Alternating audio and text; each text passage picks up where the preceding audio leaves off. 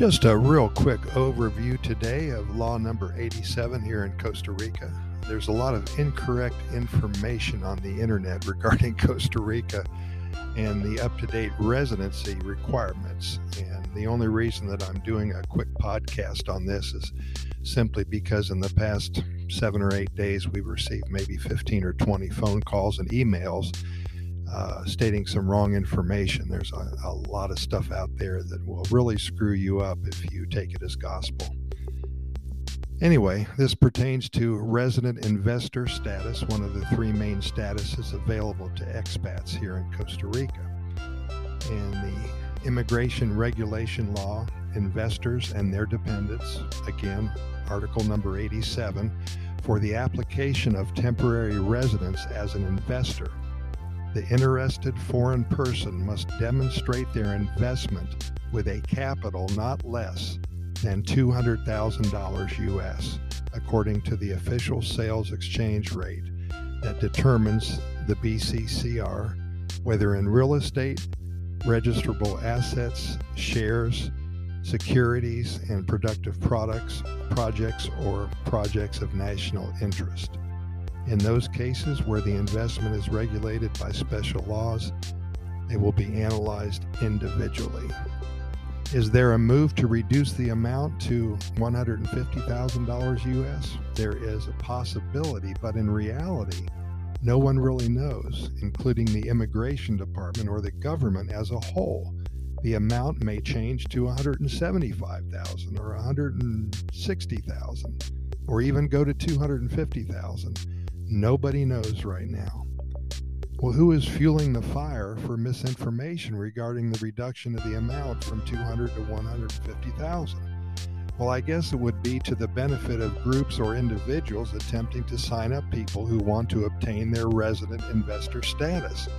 Sort of a loss leader, sort of a win win for the groups or individuals selling their services. If the change takes place, then it's a case of, see, I told you it was 150,000.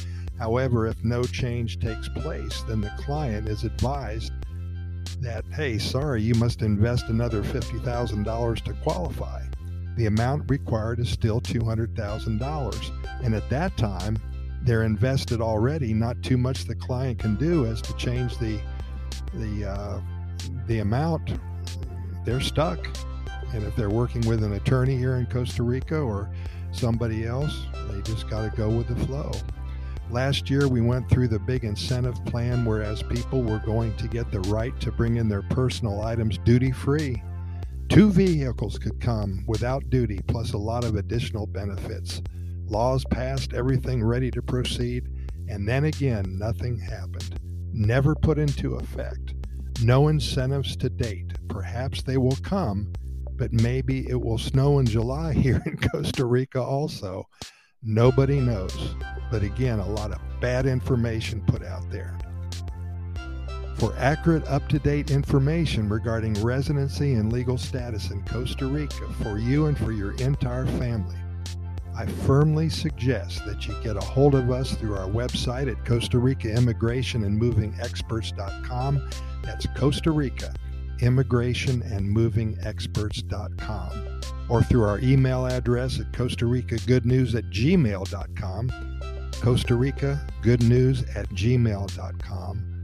Or if you're in a huge hurry, contact my business associate right this minute. His name is Kevin through his WhatsApp number at 506 8385 5008. That's 506 8385 5008 WhatsApp. We will answer all of your questions and address every concern that you may have regarding your move to Costa Rica. We've been doing this for many, many years and would love to introduce ourselves to you. Remember, we have only the up to date information regarding residency and legal status, not hearsay, not rumors, no incorrect information. Everything is up to date. 506 8385 5008. We'll look forward to your call, your email. Hope to hear from you. Bye bye.